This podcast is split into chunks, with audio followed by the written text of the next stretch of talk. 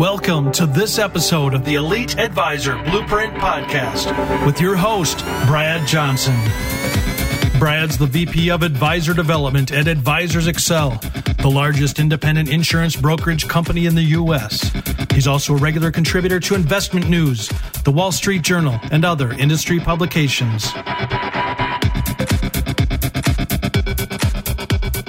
Welcome to the Elite Advisor Blueprint, the podcast for world class financial advisors. I'm Brad Johnson, VP of Advisor Development at Advisors Excel, and it's my goal to distill the best ideas and advice from top thought leaders and apply it to the world of independent financial advising. In today's conversation, we've got a little bit of a special one with everything related to COVID 19. It seems like every day, every couple days, it's almost like a whole new world that we're navigating. And so, with that in mind, I asked my good friend Casey Weade, someone who I've known a decade plus, to hop on as our guest today. He's a sought after retirement planning professional, he's a CFP, he's a speaker, CEO of a national financial services firm, Howard Bailey. He hosts the Retire with Purpose radio show, TV show, podcast. He's been experimenting with webinars recently. But the main reason I wanted to bring Casey onto the show today is we're all faced almost overnight with having to transition our very brick and mortar financial services practices into almost 100% virtual, something we never would have thought. We all had kind of been exploring how to do that. Now we're all in it. And so I wanted to bring Casey on because this is a world he's been exploring over the last year plus, has one of the most successful financial advisor podcasts on the internet drove over $10 million of assets virtually, 100% virtually, never met with them last quarter. So he comes on here and shares some great insight to help you advisors out there trying to navigate and transition in a very short amount of time. Casey also had a Wall Street Journal bestseller, Job Optional, as well. So the guy's doing big things. I think you're really going to enjoy today's conversation. It's obviously very well timed for what we're all facing right now. Uh, three big takeaways. Number one, you know, one of the things that I think about is with adversity and crisis comes opportunity. One of my mentors once said, ask yourself, what does this make possible? And Casey shares a story. His youngest son had a rare congenital a heart defect that required extended hospital stays just after he was born. And Casey almost overnight had to completely rework his firm to not just depend on him being there. Said it was one of the toughest times he's ever dealt with, but in hindsight, his business is in a much better place today. So I think it's a great analogy with what many of us are facing right now, literally overnight, having to completely rework how our firm works. But if we look out, what could this make possible down the road? Number two, we get into how to use virtual appointments to scale your advisory firm, why you're missing a massive opportunity if you're not running online meetings, uh, also how to move assets virtually as well. And then number three, as I mentioned earlier, Casey onboarded six clients over 10 million in assets without a single in-person visit. In fact, one of his largest, highest net worth individuals still has not met him personally. He reveals his framework, including the tools he used and the digital marketing strategy to make it happen. Okay, so before we get to the show, I've been thinking really deeply. I mean, we've all had a, a huge opportunity to do that lately with uh, being confined to our homes. So hopefully that means more time with the people you love, your family members. I know I'm looking at all of the additional days I get with my kids. So, with that in mind, I've seen a lot of people stepping up. And one of the things that I think shows a person's true character is how they show up during times of adversity. And with that in mind, I want to give back to you all. Uh, you've supported this podcast over the last handful of years. Uh, I've got listeners in the US, Canada, the UK, Australia, I had a, one advisor comment from China that was listening over there. So it's completely blown me away. But one of the things I thought is thankfully I've got a lot of experience here. I literally built my whole coaching business virtually via Zoom calls, phone calls, basically virtual coaching. So I think many of you are struggling with how to make that transition. So I'm going to host a free call. It's limited to 500. So if we cap out, we'll do another one. But it's how to run a financial advisor practice virtually. By the way, it's 100% free. We'll do it via Zoom. We're going to cover transitioning your marketing from brick and mortar to digital, hosting appointments virtually, moving assets electronically. Also, we're going to set up a private Facebook group. It's open to any advisors, your team members, whoever you want to add. There will be a link right at the top of the show notes, bradleyjohnson.com forward slash seven one. And I think we can all get better, navigate this together. Once again, how to run a financial advisor practice virtually. We're going to host a free call. And once you go to the website, it'll give you the dates and then also join the Facebook group. And we'll make sure all upcoming calls are posted in there as well. And bottom line, I'm just going to listen. So, whatever you all need help with, we'll figure it out. We'll bring in some experts. I've got, thankfully, a good network of people that have built their entire businesses online. So, we'll see how it goes. But I just want to give back to everyone out there as a thank you for helping build this podcast. And we'll navigate this uh, new world altogether. So, that's it. Once again, to sign up, head over to bradleyjohnson.com forward slash seven one. All of the details will be right there at the top of the page via a graphic that's clickable. And that's it. As always, thanks for listening. And without further delay, my conversation with Casey Weade. Welcome to this episode of the Elite Advisor Blueprint. I have special guest Casey Weade here with me today. Welcome to the show, Casey. Hey, what's up, Brad? Glad to be here. Just hanging out with a buddy, having a good conversation. So we always bring a lot of value to each other. So we just get to spread it around to the world. I'm not going to lie. I woke up this morning and I don't know if you remember the TV show. You might be too young, Casey, but uh, the TV show Lost. You remember the guy that was like self quarantined, where the only thing he had to do each day was like get up and go like punch in those numbers so the world didn't explode. that, that's kind of how I feel right now. I, I, woke up, I had to go to the Peloton, not going to the gym, and so. Oh, I binge watched uh, every single season of Lost. So I'm that dude. I forget his name. It's been so long ago, but you'll notice the backdrop's a little different here. But this kind of felt like a little bit of a family reunion this morning. It was you and me and Emily who produces both of our podcasts. So um, yeah, I'm just excited to dive in. I think right now, let's see, it's the day after St. Patrick's Day that we record this. So March 18th and the world's changed a lot over the last week or so.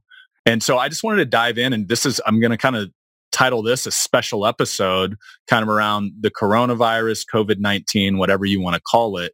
But the bottom line, the reason I wanted to pull you on today's show is of all of the offices that I work with all over the country, I think you're one of the guys that's a bit ahead of this with your firm, the way you market, the way that you can run appointments virtually. And so I want to dive into that a little bit today. But before I do, what I really appreciate about you is the mindset that you approach life with, that you approach parenthood with, being a husband with.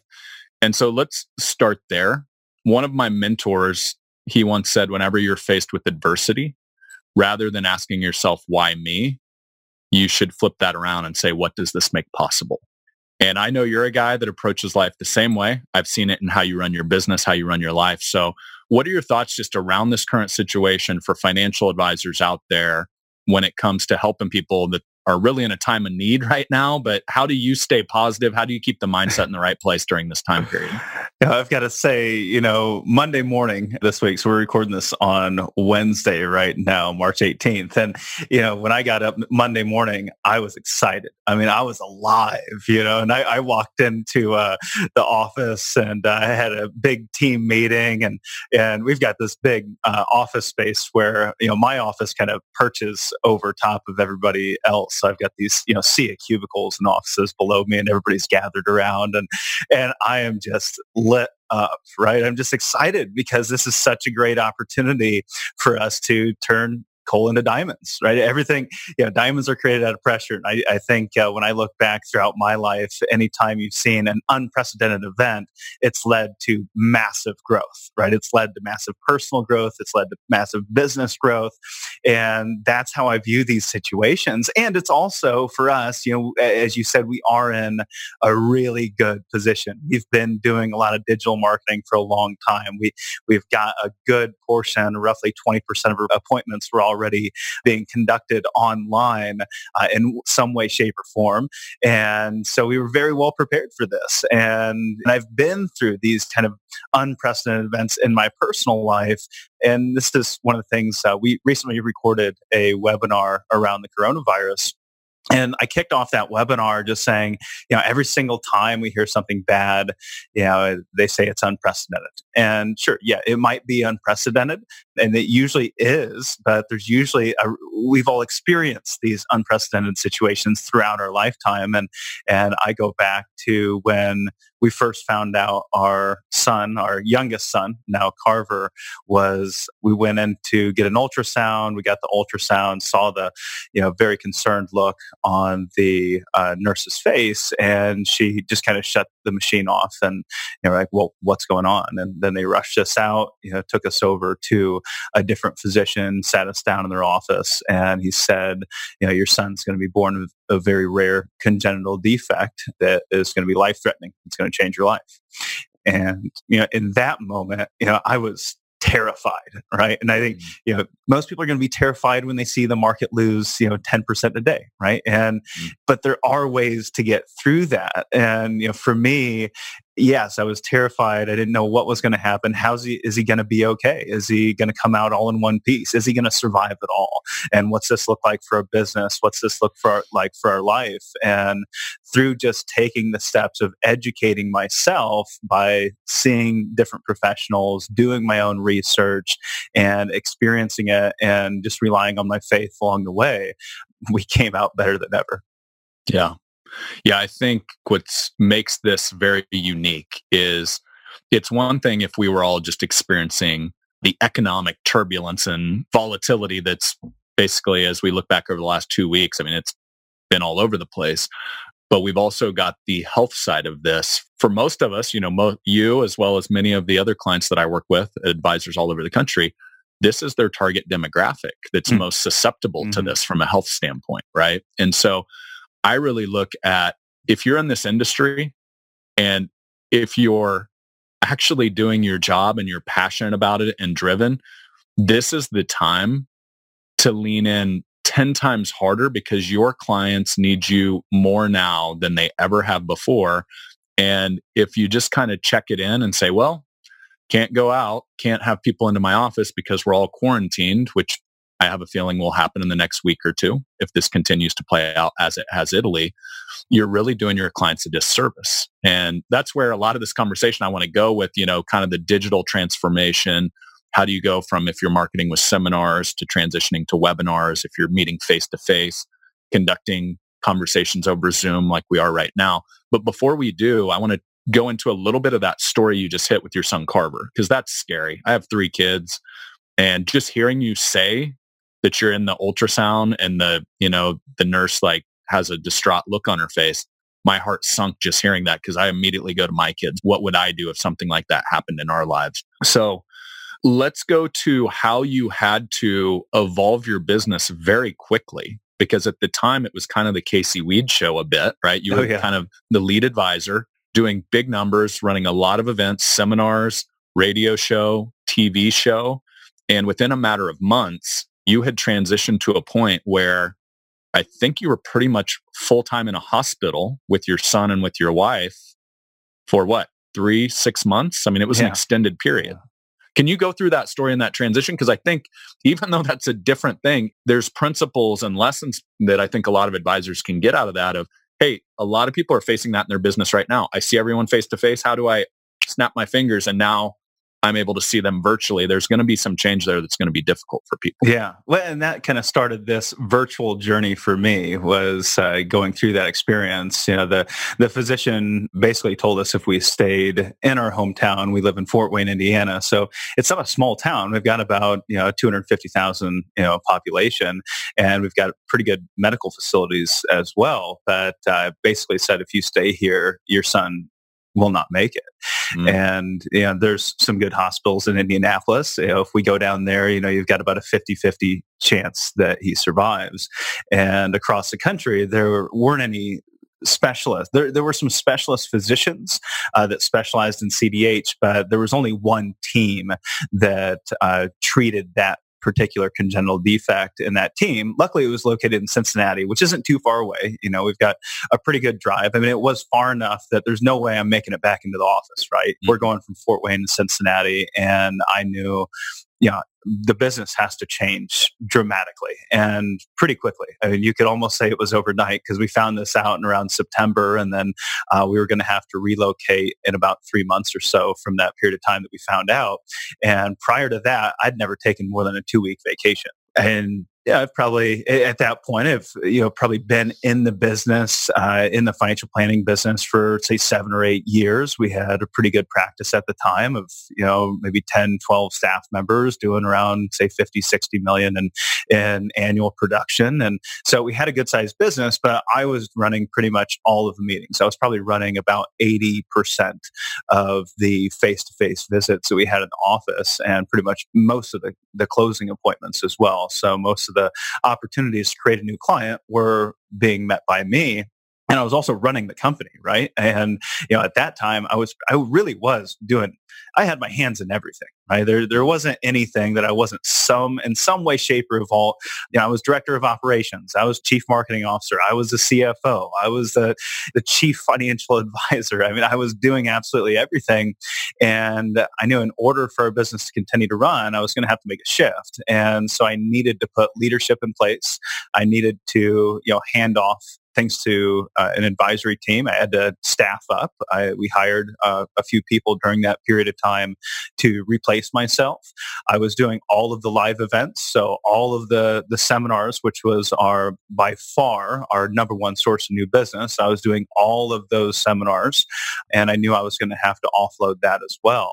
And so I did that. And by the time we got down to Cincinnati, uh, we were living down there, and I pretty much I didn't really I really wasn't involved in the business, but maybe a couple hours a day on average. You know, just kind of making phone calls back up, checking in with people, but really just focused on being there with my family, and that's what they needed. And really, that's what I needed as well, as to really be there with them. And in that first quarter, so we moved down end of December. Uh, in the first quarter of 2017, um, we had doubled production. So we were growing at a faster pace without me than with me. And mm. that made me go, oh my gosh, you know, maybe I should leave more often. I, I came back and I did say, I said, you guys are killing it without me. So I, I just decided I'm not coming in the office anymore. But they didn't like that. But I think there is a lesson in there to be learned too, that, you know, as leaders, especially if you're you're an ambitious leader, you're driven, you're always thinking about new things to implement, new things to get done. You're driving your team into the ground on a daily basis as you're always trying to change things. Sometimes they just need some time to catch up.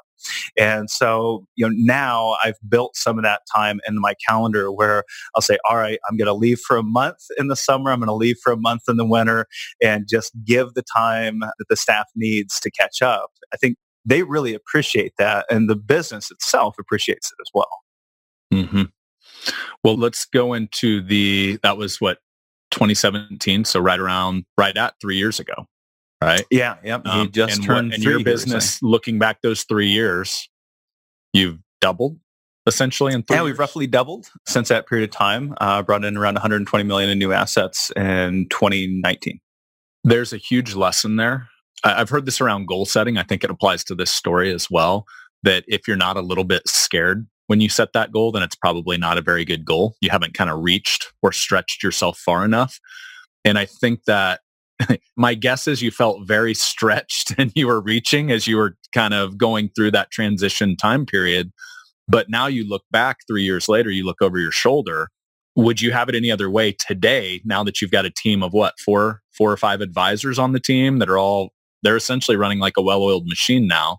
Yeah, um, we've got seven advisors on the seven. team. We've got a staff that's approaching 30. I think we'll be at 30 here within the next 30 to 60 days. And we've got a leadership team in place.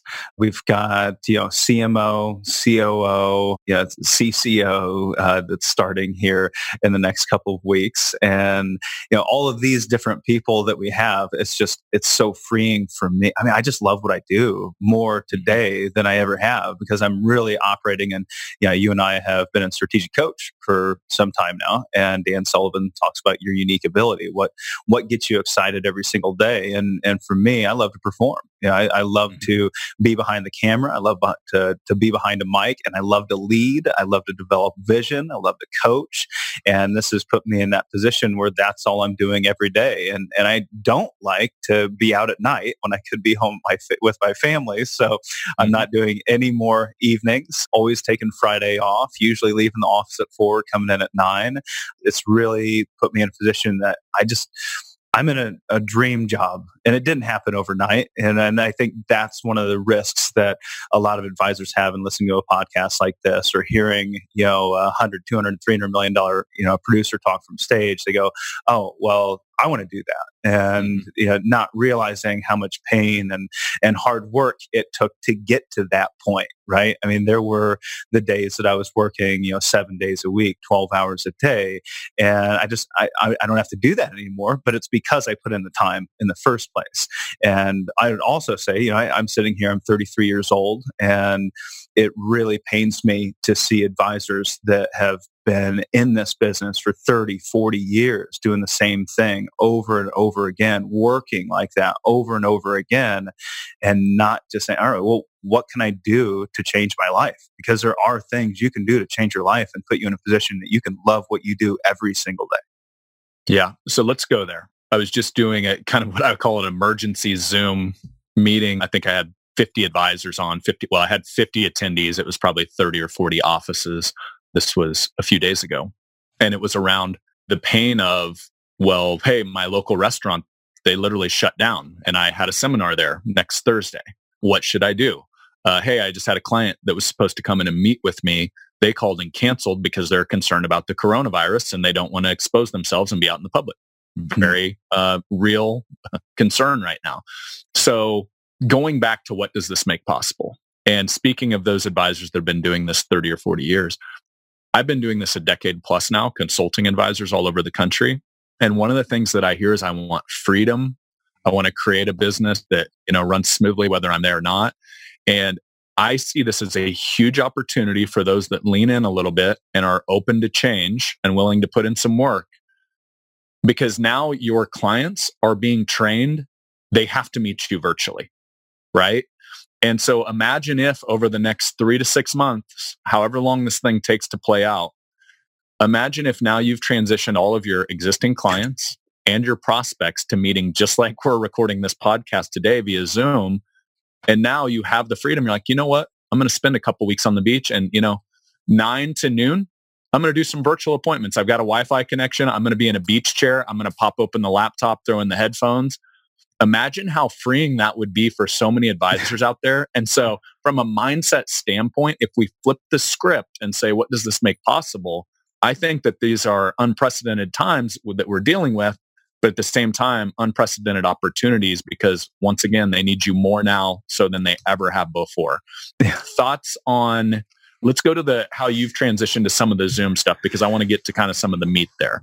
Well, I want to talk about what you said there. You know, this is what I was so excited about. So I just want to talk about, you know, why I was so excited in this realm. Go, oh my gosh, everybody's going to be confined. Fantastic. Did we have to cancel some events? Sure. You know, we canceled a live event. We canceled a, a major client event. Did we lose some money there? Sure. But, you know, that's just part of business. And I knew immediately, you know, we're in a better position in the markets that we operate in. There's nobody operating and utilizing, you know, online meetings or web. I don't know anybody in either of the markets we operate out of that are doing webinars. Nobody is doing a podcast. I don't know anyone that is regularly running appointments like this or knows how to or even has anybody in their funnel that's used to meeting like this. So i knew one we can leverage that right? We have a killer radio ad going out right now. We've got a we've got all over our you know signage you know that you know meet us from the comfort of your own home. You don't have to leave the mm-hmm. house. You can take 30 minutes sit down with a certified financial planner and get your questions answered while they're going, I'm not going to go see my advisor, but hey, you know, Casey's team over here, they've got the ability to meet online. I'm going to go ahead and meet with them. Yeah, even if those other advisors are trying to scramble to say, hey, we do that, you know, they don't know how. They, they've got mm-hmm. so much to learn before they actually get to the point. And, and what about their clients? They don't even, they've never done that before. They're not used to meeting online And so one, I think we had a really big competitive advantage. We had an opportunity to do a lot of business in a short period of time because we had that unique positioning. And then on the other side, it's not that this is an easy thing to do either. I mean, this, there have been challenges. And I'd say the biggest challenge for us in meeting online is that, you know, still, you know, that demographic, that retiree demographic, you know, they're not there's probably only 10 to 20% that are really, maybe less than that. You know, there's a, a, small portion of our demographic, you know, in that retiree, retiree segment that's really comfortable. And then, then there's an even smaller portion of that, you know, demographic that's ever actually been on a virtual meeting in the first place. Right. Mm. And yep. so if we have this period of time of months where people are confined, they don't have the ability to meet with their financial advisor, you know, eventually they're going to go, all right, I'll go ahead and bite the bullet. I'll meet them online. And now we've got people across the country very quickly getting comfortable conducting business online that's a switch that could flip and completely change the trajectory of our business because we are uh, very much present on a national scale. We've got tons of, you know, we've got thousands of listeners across the country, but you know, they may have never picked up the phone before now I think we'll see that really just skyrocket as people we get more and more comfortable with meeting online. And I'm just thrilled. Yeah. It's, I don't know that I um, answered your question, but I just had to say, you know, no, we're me, just, those are we're the two things gonna, so We're going to let the conversation go wherever it goes. Uh, there's a couple things you said there that I want to hit on. I don't know as a financial advisor that markets. Uh, we were just sharing this the other day with a group on a group mastermind call like this, your marketing will not change. And what I mean by that is the mm-hmm. things that have worked historically will always work. Direct response mail, as long as the post office does not shut down and your mail is actually getting delivered, that will still work. I would argue it will be much more effective because the eyeballs are there because everybody's freaking out about volatility right now and what's going on. So I think response rates will go up. I think to your point, radio ads, people will actually probably be listening to the radio more now so than ever because they're in news talk radio. Yeah. Yeah. I mean, they're, I mean, what else are you going to do? You're going to have the radio on in the background, TV.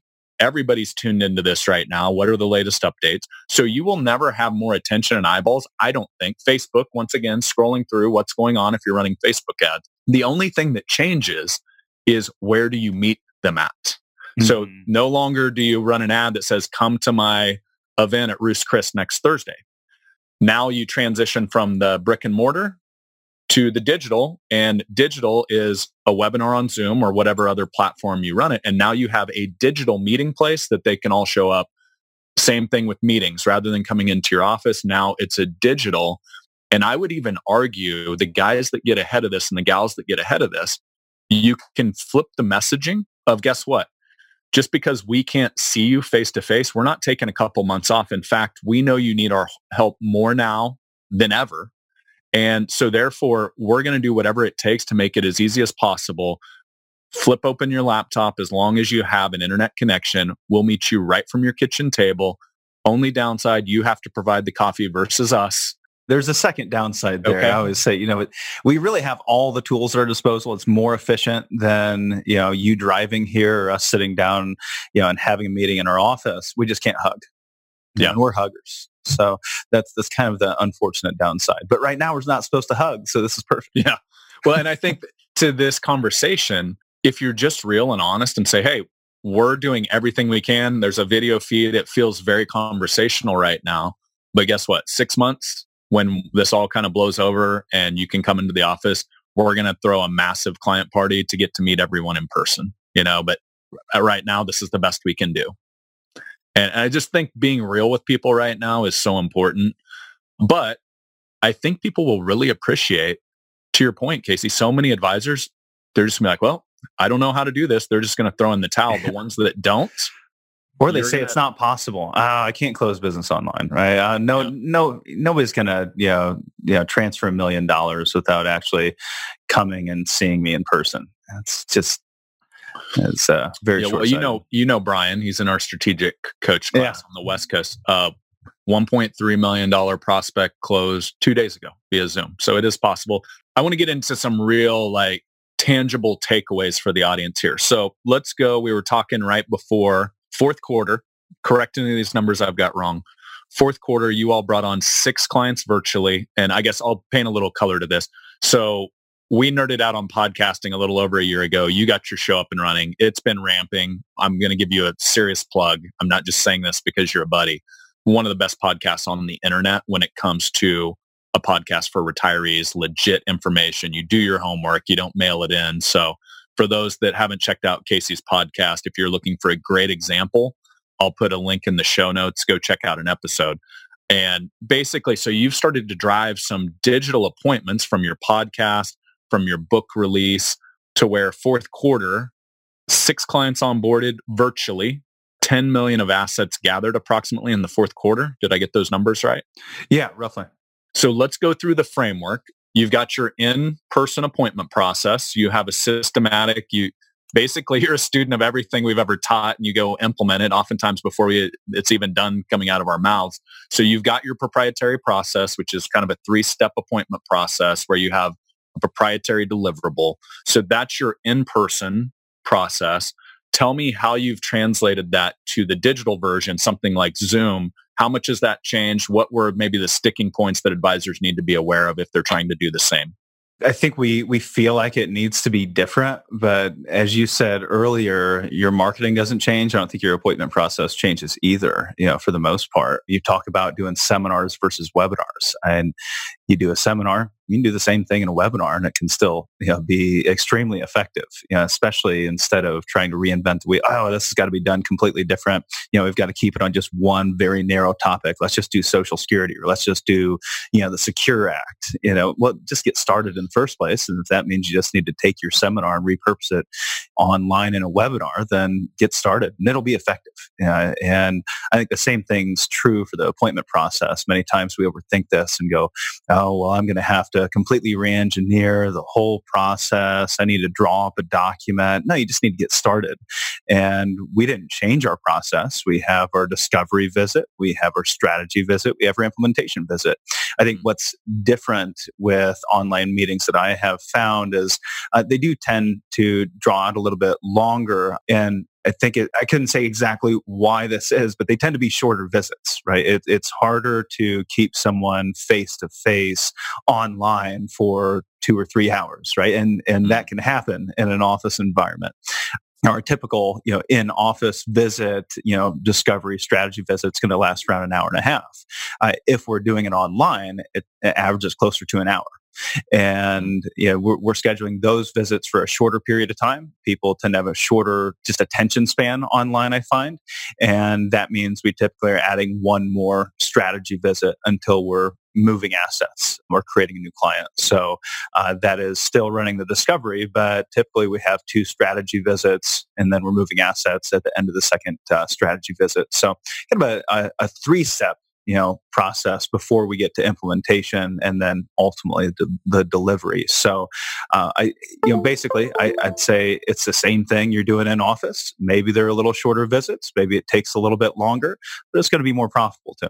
Have you found back to the older age demographic typically not being the most tech savvy zoom is the, is that the tool you're using to conduct the appointments yeah, we've been using Zoom. Uh, previously, we used GoToMeeting. We switched to Zoom not all that long ago. It was just uh, not quite as clunky as the GoToMeeting. I know other uh, advisors use you know different. You know, there's there's all kinds of different services out there today that you could choose from. We've just gotten really comfortable with Zoom, and you know, as my staff, you know, this past Monday they set out to convert all of our scheduled in-office uh, visits to Zoom visits, in that just one day, they were able to move 22 in-office appointments to Zoom visits. And some of the language I told them to use, uh, and I, I kind of stole this from Emily, who's on producing right now, and then Michael Hyatt before that. But uh, we had them go ahead and switch to saying, you know, if you can click on a cat video, then you can join us on a Zoom meeting. And uh, I just love that language. It's getting yeah, people to, to chuckle a little bit, and it's getting them to hop online and just click the link. You know, just just give it a chance. Go ahead and click the link. And I truly believe those that you know said, "Oh no, I'm not comfortable with that," and I'm also not comfortable coming into the office. We'll get them back, you know, and you know, depending on how long this continues, you know, if we really do get to two, three months of isolation, you know, they're going to schedule an online visit. And that pressure is going to be uh, continuing to mount. And I just think that's another really big benefit for us in the long run as people just get more comfortable meeting online. So yesterday, so Sarah's family's Irish heritage, my wife, Sarah. And so St. Patrick's Day is a huge holiday where typically their whole family gets together, you know, right. has a couple green beers, all of the traditions. Yesterday, we had the full family on Zoom. And so her parents are both, you know, over 60. And back to your point of if you can click on a cat video, I mean, that's what I found is, you know, you might, as your clients transition, maybe the first one, maybe you have an assistant call out five minutes before the scheduled, get them the link, kind of walk them through how to click and get set up and make sure the mic's working or the video's working. But it shouldn't, it's really not that difficult. People figure it out pretty quick. Do you find most of the retirees, because it's, it's different when you've got a live video feed like both, both of us have right now, where you can actually see the nonverbals. Yeah. Do you find most of the retiree clients, are they popping up video where you can actually see them or are most of them just watching you one way? No, vast majority are going to be turning on their camera. Uh, really? And I think there's a huge benefit to that, as you said, with body language. But I think there's also just this sense, and there's been some research done on your proximity to a camera. Uh, mm-hmm. Uh, you know, the closer you get, the more personal it feels. And, you know, the closer you get to someone's home. I mean, I'm kind of sitting in one of your bedrooms right now, right? I mean, I, I'm in your house and we always ran visits. When I was first getting started, you know, running appointments, you know, everything was in somebody's home. And I always thought, man, it's so much easier to develop a relationship and do business in somebody's home. And then, you know, we, we kind of get to the point where it was so much easier to do business in our office. And now I think we're going to make that next step, which it's so much easier to do business in someone's bedroom online. Yeah, digitally, for sure. So this guy right here, Brian Miles, who runs Belay, one of the things, so he runs a virtual, virtual assistant yeah. Mm. And his whole business, his whole team is a distributed workforce working from home. And one of the things that he said on our podcast, I'm probably going to have him on here pretty quick because he's an expert in how to run virtual teams, which is another thing that's on the kind of radar for everyone right now. But one of the things he said is he said, you know, you think that virtual is less intimate. To your point, though, he said, you're in, literally invited into somebody's home. So you can see this is our spare bedroom. this is, we call it the mother-in-law suite at our house. But for me, it's become kind of my makeshift office as I work from home during this time period. And now you can, I mean, you're kind of a little bit in Brad's world right now, just like, you know, I can see there's a Superman or something back there. I'm not sure what's on the, on the uh, desk behind you, but, but you get these little hints of who people really are that you wouldn't get if you're in an office, kind of this sterile, neutral environment. So I think that's a really strong point. And I think I mean I've literally been in people's bedrooms while they're wearing their pajamas. Those people are clients. that's the other thing. Brian said you have to be careful because you never know who's going to walk behind you. So make sure they're fully clothed. So that can be interesting too. But all right, so let's keep rolling. So you meet, you basically take your same appointment process, you convert that as closely as possible to the digital process, which the other thing long term, you're think of this as the next three to six months. You're now training your clients and prospects how to meet digitally they're probably not going to want to drive to your office unless it's yeah. some really important thing. It's like, hey, let's just do the review appointment via Zoom like we did the last mm-hmm. one. It's, it's so much more convenient. I don't want to go to my attorney's office or my CPA's office. And I think this generation, especially in the entrepreneurial world, you know, as a business owner, we're busy. We don't want to have to go to somebody. We don't have to drive there, sit there, deal with all the pleasantries. Just get me, you know, the answers and let's move on. And I think that's also probably part of the reason we're seeing higher average case sizes mm. with our online visits. I mean, they are substantially higher. We are wrapping up one right now uh, that'll be around $10 million and all online and never met him face to face. Never met face to face.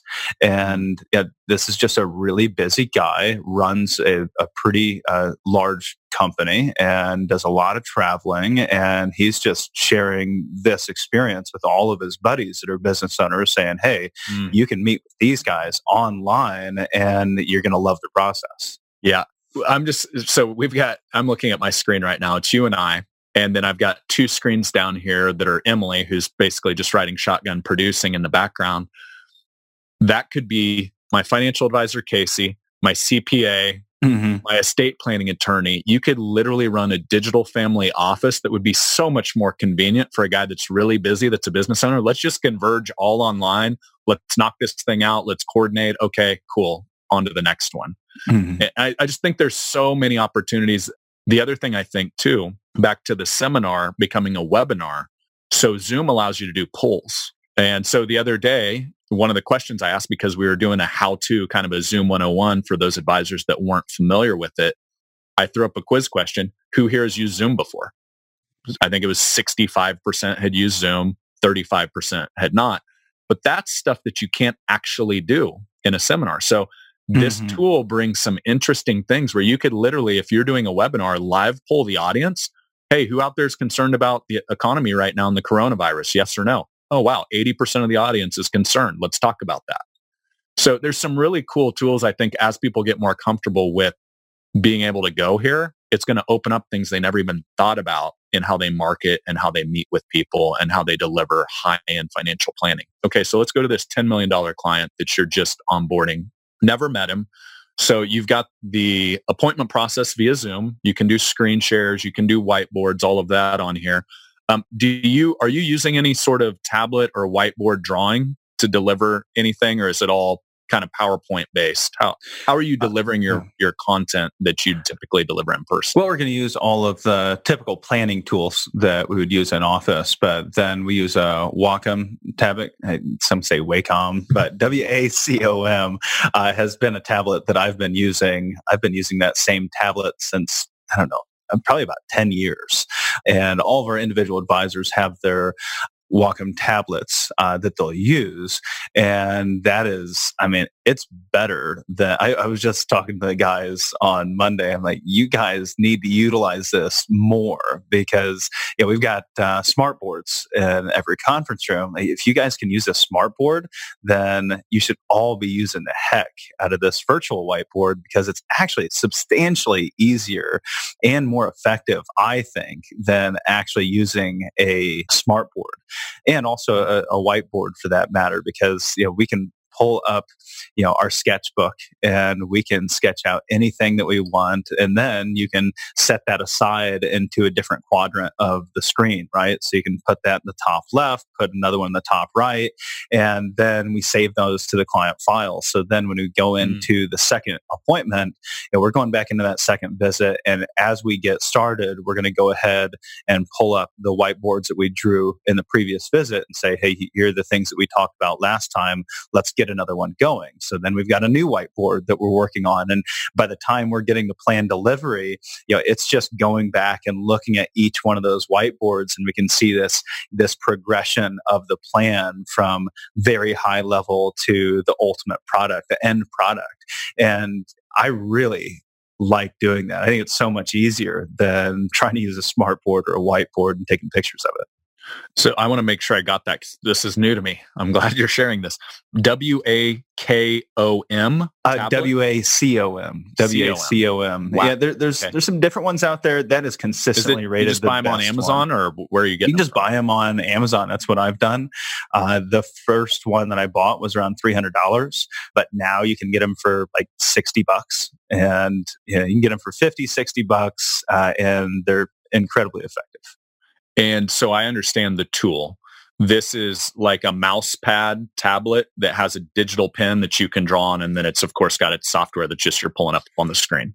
Yep. Uh, it's actually uh, designed for, you know, artists, designers, painters, things like that. So it's wow. more of an artistic tool, but uh, it's very effective for what we're using it for. You can, you know, very easily change colors, shades, and, and we all know how effective color is in uh, transferring a concept or idea to someone else. And usually, you know, if you got a whiteboard, you got to sit there and flip through the different markers. You got a smart mm. board, you got to hold buttons down and try to get to the next one. Uh, it's much easier than that. Awesome. Okay, let's go to you're typically ACATing at the end of a second visit if they say, yes, I want you to custom build a plan for me, right? That's kind right. of where in your process. Mm-hmm. Okay, how have you transitioned? Because many advisors sitting out there like, well, typically in my office, that's a stack of paperwork that I then have my assistant come in and start to go through. How have you transitioned that from old school pen and paper to uh, digital? And being able to do it over the internet? Well, most brokerage houses, custodians are going to allow you to do uh, electronic signatures today. And I think another benefit of seeing, you know, what's going on out there with uh, the isolation, people working remotely, is we're going to see everything get much easier online, much quicker. So we're going to see a lot more DocuSign use, a lot more uh, e-app use than we have in the past. So the whole I mean, the whole economy in that way uh, really starts running much more efficiently, and our business starts running much more efficiently as well. So we're sending out uh, those electronic signatures and having them just take a picture of their driver's license and send it over. So it's really arguably again easier than doing it face to face with paper. And then you have to go you've got to you know print off the paper then you've got to mm. come in you've got to convince them to hand you your driver's license then you got to walk out of the room take a copy. You know no just uh, go ahead and snap a shot of your driver's license you know email it over text it to us and and uh, we're going to send you over a quick uh, a signature. All you have to do is click a couple places and uh, you know we're good so the tools to make sure I catch them, you're using DocuSign. And where are you holding the assets? Fidelity, TD, what, what's your go-to on your side? Uh, we use Fidelity. Fidelity. Okay. Yeah, I know so TD Fidelity has a good tool there as well. Fidelity is just linking up with your DocuSign where you're seeing yeah, I, whatever. I am going to be careful here. As I said, I don't really run the business for you know yeah. that that piece of the business much anymore. But I did. I spoke with our uh, client service team lead uh, this Monday and just said, "Hey, I want to make sure we've got all the ducks in the row, so all the guys can go ahead and run with uh, electronic signatures on the ACATs." And she said, "Yeah, we're good to go." So that's about all the information I needed to know. Yeah. So basically, an electronic signature software. DocuSign, I think, is essentially the industry standard. Make sure that's obviously hitting all of the rules and compliance and suitability. We we all know we live mm. in mm-hmm. that world, so make sure that you're running that by Fidelity, TD, wherever you're clearing your assets through.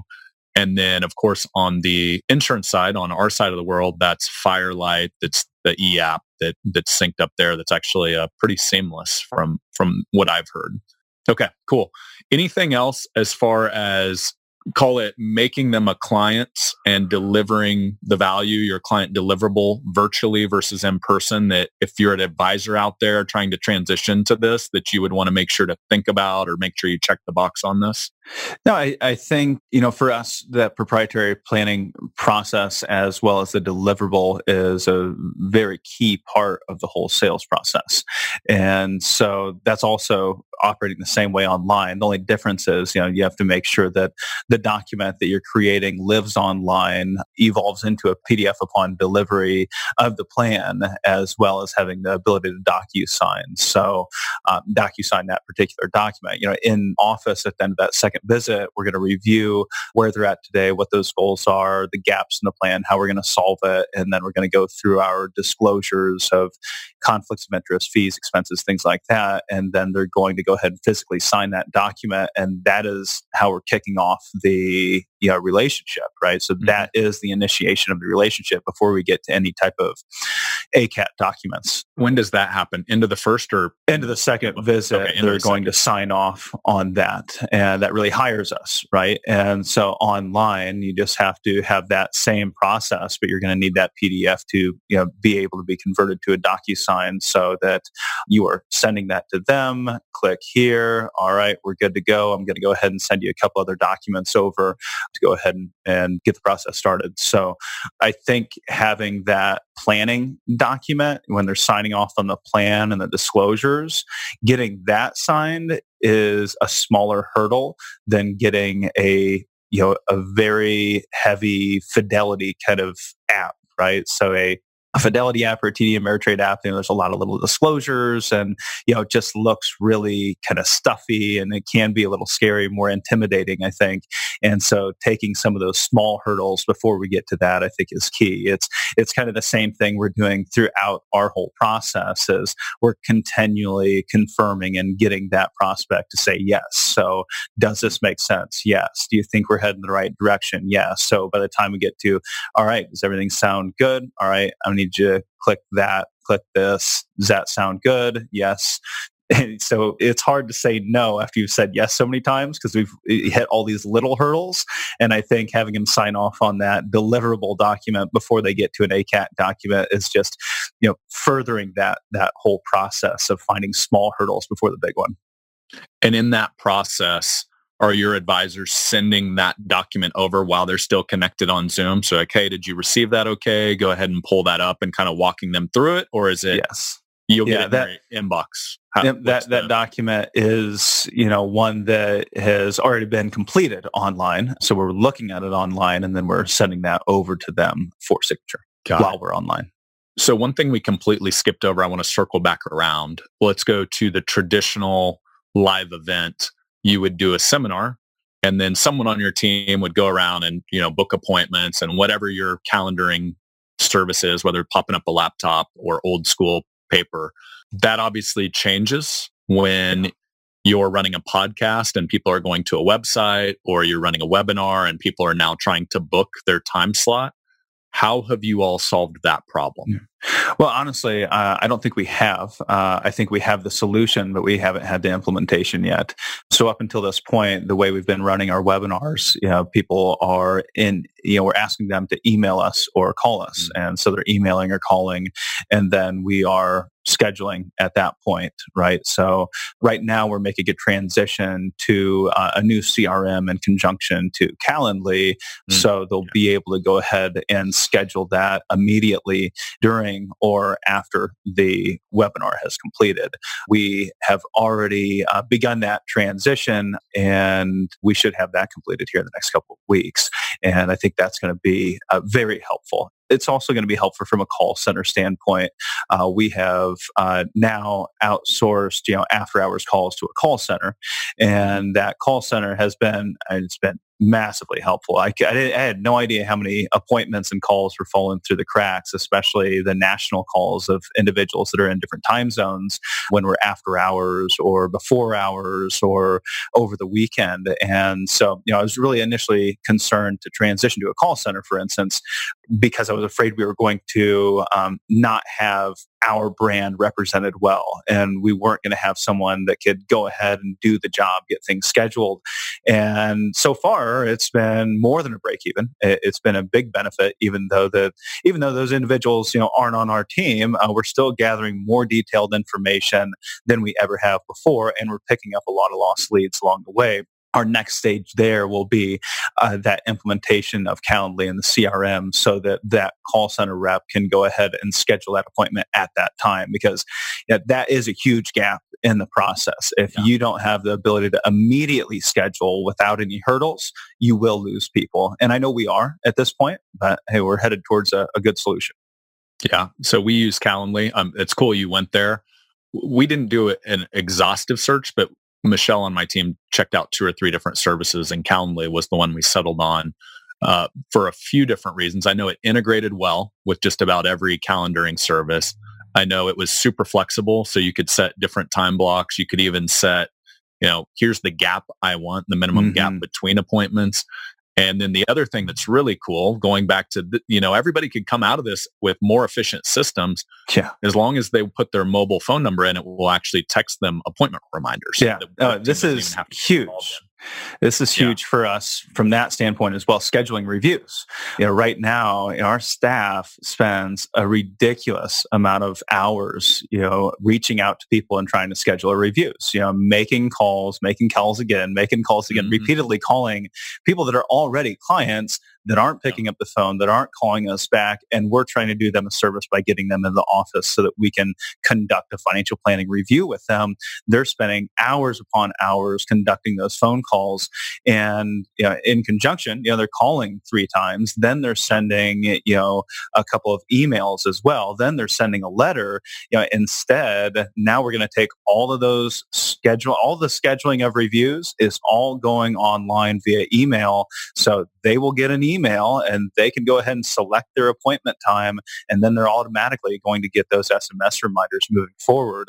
It's really going to help us with efficiency from a review standpoint. Awesome.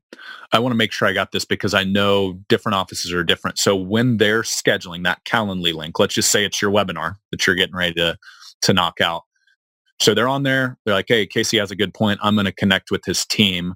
Does that Calendly link is that a calendar for your appointment setter that that's going directly on his or her so she can go through and now do whatever qualifying process or is that a calendar link that's going to go direct to one of your advisors individual calendars That'll go directly to the advisor's calendar.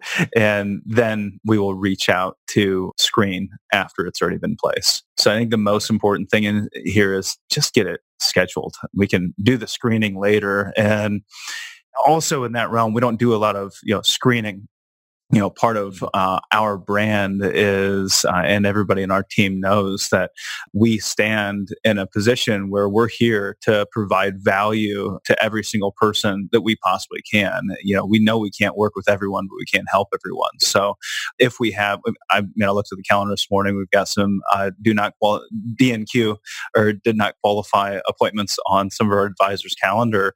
And they're going to take those appointments and they're going to spend an hour with those people. They're going to add value to their life. And now, are we going to take them on as a client? Absolutely not. Is it going to take up some of their time? Yeah, but uh, we feel as a brand that that's part of our service. So whether we screen them or not, it really doesn't matter because we can do the screening on the back end more for tracking purposes than trying to screen out people that aren't going to be profitable. Yeah, and, and I could stay on this uh, pedestal a little bit yeah. longer because I that's how we've you know part of the reason I think we've developed such a good name in the community is everyone knows Howard Bailey's here to help.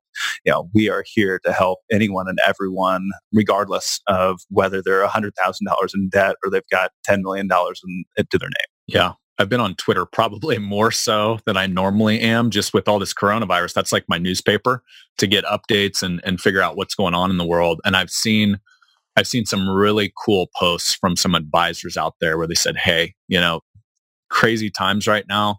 I literally cleared my Friday afternoon and it's open office hours. However, I can help. I don't care if you have a dollar, if you have $10 million to your point. I'm here to help if you need somebody to talk to about your finances or what's going on. And in fact, that's one of the reasons I wanted to do this conversation with you, Casey. I'm getting blown up like, hey, how do I convert to digital appointments or virtual appointments? How do I take these seminars that I've built my whole business on and convert that to a webinar that I have no clue how to do? So I was like, well, mm-hmm. number one, I'm going to do a podcast on it. And number two, I'm going to get a case study and a dude that I know is a little further down the path than most guys are, which is why I asked you to come on. So I appreciate that. But I'm also, I think I'm going to just do some open office hours. And when I launch this, I'll probably just say, hey, here's a free webinar for anybody that wants to attend. And whether you can end up being a client of Advisors Excel or not, just offer service. And Dan Kennedy, who runs Strategic Coach, that's one of the things he talks about. He wrote a kind of a famous post uh, around 9-11 when things were crazy. And one of them was, you know, during difficult times, as opposed to focusing inward, me, me, me, kind of the scarcity mindset. I think kind of naturally people, when they get scared, they want to go to. If you look outwards and say, how can I serve others? that's going to get you out of this funk and make sure you're aligned for success as as everybody kind of navigates the uncharted waters. So I love that approach, and that's one of the reasons you all have been successful. And I planning on mirroring much of that on my side as well. All right, my man. So I know you're a busy guy. And I know, I think you have a TV appearance after this, right? Uh, we do. We've had the local affiliates in both of our markets reach out to uh, uh, just interview uh, me around what's going on in the markets. And uh, the interesting thing is, I am in Fort Wayne, Indiana, and I, I went ahead and had that interview with the local affiliates here earlier this week. However, now today I'm going to be doing a Zoom meeting with hmm. uh, the ABC affiliate in the South Bend market. And so everybody's getting on the Zoom train and yeah. they're getting pretty comfortable with this. So it's a neat thing. Yeah, I've, I've seen that. I mean, guys that would typically go to a TV studio, I mean, TV studios are dealing with the same thing the rest of us are where, hey, we're social distancing, that kind of everybody following suit there. So I, I think you'll see a lot of media start to go to this tool as well. I think that's a good point. All right. Do we have a couple minutes for some philosophical questions as we wrap here? Yeah, I'm good with whatever you want to talk about, Brad. I'm here for you. well, let's let's go here. One of the things that I love about this business is number one, I'm passionate about it, but over time, business relationships become friendships. And one of the things that I I admire a lot that you do on the business front, but it doesn't touch how you show up as a dad and a husband. And I know we're both go to John Broman's dad's retreat and have spent time there and because that's important to both of us. So let's go to those advisors out there that are parents as well right now, or maybe they even have parents that they're, you know, concerned about as all of this unfolds with the coronavirus. What has this changed the way you view being a dad, husband, potentially being confined to your home over the next month or two with just your crew? What sort of conversations are you having with your kids, your wife, just as you approach this? Yeah. Well, our kids are three and five, so they just think this is a party right now. They get to hang out with mom and dad most days. So you know, it really hasn't changed a whole lot, you know, in our family life. I, I think we've done a lot of work to make sure that we could be there for our kids and each other. And, you know, I, I grew up and you know, I had a great dad. Okay. But yeah, he was a hardworking guy, just like me, but he was, he worked a lot throughout my childhood. And I remember him not, you know, being able to be there a lot for different things. You know, I, I remember when he was studying for his Series 65 and I you know, interrupted him and uh, I got a spanking for that. That was uh, one of the very few spankings that you know really stuck with me. But that one I never forgot. You know, Dad just he couldn't play because he was working, and so for me it was always about you know I, I'm going to work as hard as I possibly can so that by the time that we have kids, you know I can be there for everything. I'm going to be there for all the games. Uh, I'm going to be there to spend one-on-one time together, and you know so we've we've built that into our schedule. We know you know, I know that, you know, I know when our, you know, family board meetings are going to be. Um, I know when our date nights are going to be. We're, we're very structured and regimented. I would say the only thing that, you know, this probably changes is we're just getting a little bit more structured at home, given that the kids are there all day. You know, we have to make sure it's okay. And, and I think the neat thing is, man, they're they're killing it at home. I mean, they've been going to school, and now we took them home. I would say, you know, my wife and I were just talking about this this morning. There's a good chance we really follow through with this homeschooling thing because these two are just becoming best friends. They used to fight all the time. Now it seems like they just love playing with each other. They're having a blast with one another at home. And I love seeing that. And I love not rushing around in the morning, being stressed out to get the kids ready, get them to school. You know that we don't have to do that anymore. Now we we take it easy, and they are getting up. They're making their beds for the first time ever. Uh, they're brushing their teeth in the morning, which is always you know a challenge. And they're getting themselves dressed on their own in the morning, and then they're following on through with you know whatever their teaching regimen is for the day and we spend just an incredible amount of time outside i think we spent yeah rather than teaching too much yesterday, we spent probably four and a half hours outside. Uh, so, mm-hmm. you know, there's a lot of good things that are coming out of this overall. So I'm fortunate. My wife used to be a grade school teacher before she stayed home when we had our first one. And to your point, so nine, eight, and four, and our kids are just mm. loving this. They're like, "Oh, mom and dad are just home all day," and and it's one of those things. Back to what does this make possible? You look at the limited time you have with children. If you really do the math, you know, Jim Sheils, who speaking of family board meetings, wrote that book. I know he's got a program called 18 Summers because you get 18 summers with your kids before they're off to their life adventures.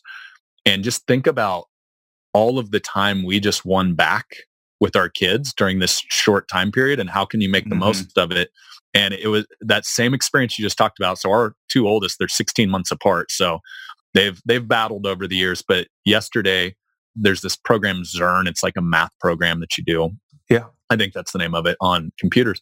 And they're literally both there at the at the island in the kitchen like side by side like looking over and like just learning and actually yeah. getting along. And it was a very proud dad moment. So yeah, I mean, what's going on? All of a sudden, yeah. these guys are getting along. They're you know enjoying learning. They're doing their chores, and maybe there is something this homeschooling thing, and just being there with your kids as much as you possibly can. Not just doing the you know morning and then you know the the evening thing, but really being there to to coach them and teach them about life. I think that will be one thing that will come out of it. We, we've kind of rolled in a bunch of entrepreneurial groups where I think homeschooling, the percentage in there is very high from a lot of entrepreneurs yeah. that, that we've crossed paths with.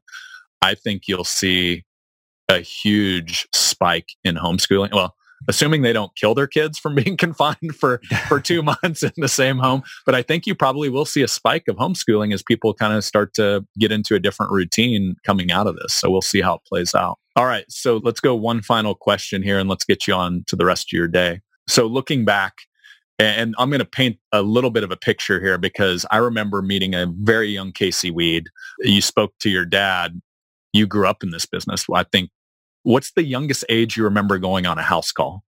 It would have been probably in that 13 to 15 range. Wow. Okay, so that's growing up in the business, and I, I remember. I think the first time we met, it was at some. It was some random hotel, some gym at like six thirty or seven in the morning, and there's this. I think you were probably eighteen at the time, just hammering out. It was definitely arms. I know it wasn't legs, but, but hammer, hammering out an arm workout so, somewhere. And I just remember, I was like, "Wow, this this is a disciplined kid." You know, most eighteen year olds aren't getting up and hammering out the weights first thing in the morning but you, you've kind of always had that discipline, that regimen, a guy that's, you know, you know what you want to get and you're like, what are the steps that it's going to take to get there? So looking back and obviously knowing this is an audience of financial advisors, if you could pinpoint, here's the one thing that I could share that's led to my success to this point with the rest of the audience, what would that be? Well, I'm going to take this back to my childhood. I, I grew up with two parents that were uh, pretty driven uh, themselves, and you know, in a lot of different ways. You know, they were always in the gym. I was always seeing them work out, and I was also seeing them work. And you know, like I said, you know, seeing Dad doing a Series 65, you know, maybe that was a negative experience at the time, but I saw him work, right? And he largely, he, he spent a lot of his time working from home. Mom did uh, quite a bit of work on her own as well. They owned, they were serial entrepreneurs, you could call. Uh, so I saw them in a lot of different businesses. And then uh, sports was something that, you know, dad just really pushed hard uh, with me. And I ended up going to, I, I, went to a lot of different golf schools, worked with a lot of uh, sports psychologists. I went to school at IMG Academies for a while, which is a sports academy. You're also going to school full time as well uh, within a sports academy like that. And, you know, I, I always look at that particular experience as the one that really kicked off, you know, my discipline engine for me because I knew, you know, in the morning I've got to wake up and I've got to get my workout in. Then I've got to go get my breakfast in. I've got to visit with a nutritionist, make sure I did it right. From there, I've got to go to the driving range and I've got to, you know, spend two or three hours with a coach. After that, I've got to be with my sports psychologist. Then I've got to go take a class at school then I've got to go play nine or 18 holes. And then, you know, I'm going back and getting back in the gym. Then I'm doing homework the rest of the night.